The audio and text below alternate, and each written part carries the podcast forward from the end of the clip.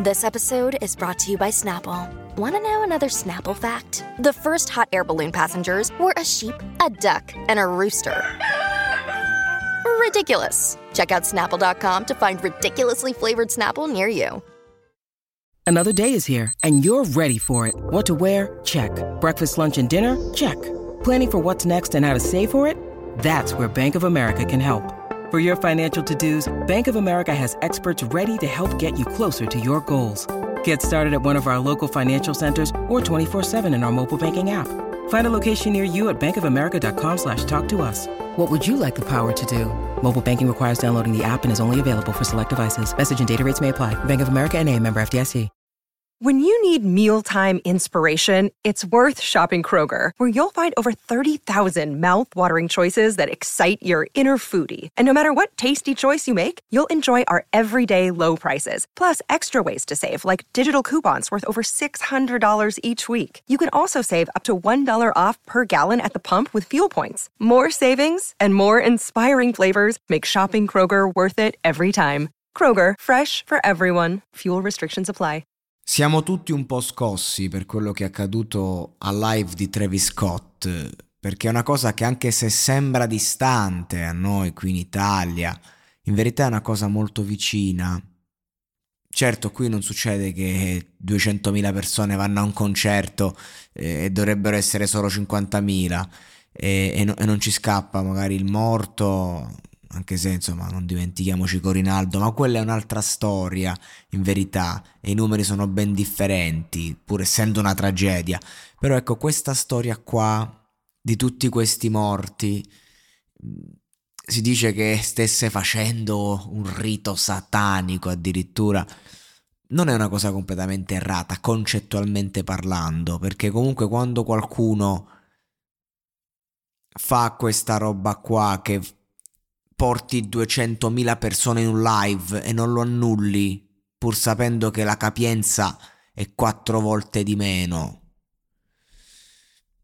Il fatto che non solo non interrompi il live quando vedi la gente svenire, ma inciti. Io ora capisco che Travis Scott sia a pezzi. Io capisco tutto. Capisco che umanamente questa è una cosa che non si supera mai. Questa è una tragedia, ragazzi. Ed è questo ciò che accade quando l'uomo gioca a fare Dio. Quando uno si crede di essere oltre e non guarda gli altri e non si preoccupa.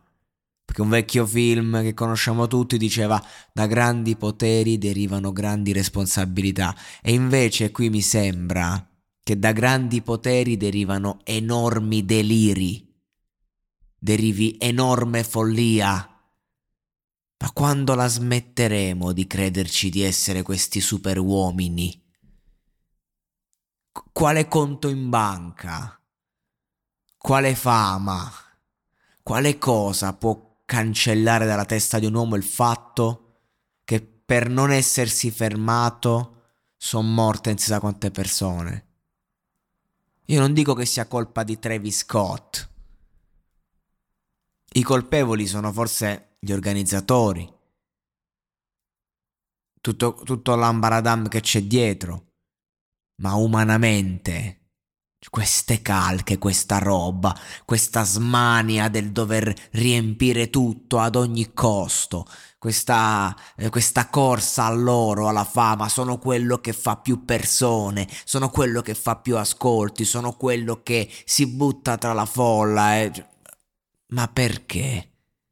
Ma perché abbiamo questo bisogno di andare così oltre per sentirci vivi? E sto parlando veramente dell'uomo in generale. Non parlo più solo di Travis Scott del live perché il problema è alla base e a, questa, eh, a, a questo sentirci evidentemente impotenti e incapaci terribilmente perché altrimenti non ci riduciamo così. E ragazzi, perché ci sono tante band molto trasgressive che, che hanno fatto la storia della musica hanno fatto concerti con milioni di persone, Dio milioni forse sto dicendo una cosa assurda, con centinaia di migliaia di persone e non è mai morto nessuno. Perlomeno, magari, ecco, a campione qualcuno ti si può sentire male quando c'hai mi- centinaia di migliaia di persone, però ecco,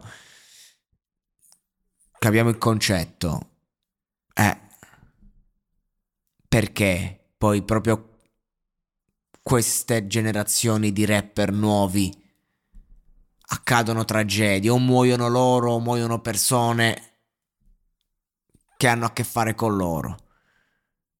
Quante storie sentiamo ogni volta, ogni tot di tempo accendo questo microfono e devo commentare una tragedia. Perché? Perché se semini merda raccogli merda. E non sto parlando purtroppo della qualità della musica. Sto parlando di questo sentimento che ha invaso l'hip hop dalle radici. Perché l'hip hop non era questo. L'hip hop non è, non è nato per fare 200.000 persone. Non che non mi faccia piacere, sia chiaro, anche se ormai ho smesso di seguire questa cultura da tempo, da ormai qualche anno, da quando mi sono reso conto che non aveva più senso. Per quello che mi riguarda. L'hip hop è nato per denunciare, è nato affinché si possano esprimere tutti, soprattutto i poveri. Qualcuno ci ha guadagnato qualcosina da subito, qualcuno ha fatto strada. Ok, però questa roba è nata per un'altra per un altro contesto.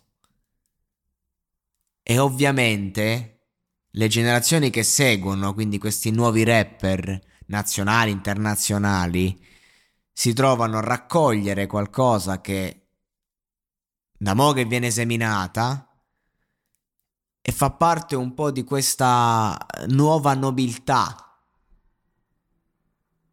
Pancia piena, troppo, come i calciatori guadagnano troppo e poi perdi la testa.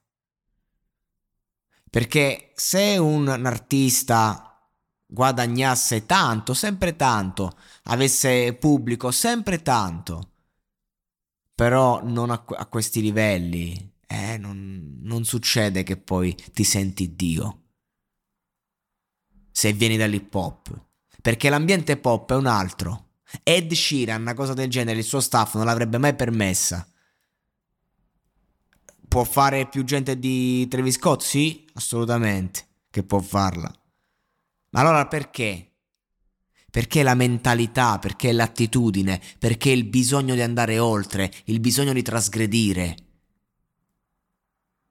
E adesso lui paga e mi dispiace tanto per lui, oltre che alle famiglie e tutto. Paga non solo materialmente perché ha deciso di pagare i funerali, di pagare, eh, rimborsare i biglietti, ma chi se ne frega? Paga tutta la vita un debito con la vita stessa per aver firmato un patto col diavolo senza neanche saperlo, senza neanche rendersene conto. È triste, è un giorno triste, se, se quello di questo live lo è stato e sarà una vita, tris- una vita triste forse per sempre per Travis Scott, perché possono cambiare le cose, lui può dimenticare, cioè può cancellare, può elaborare,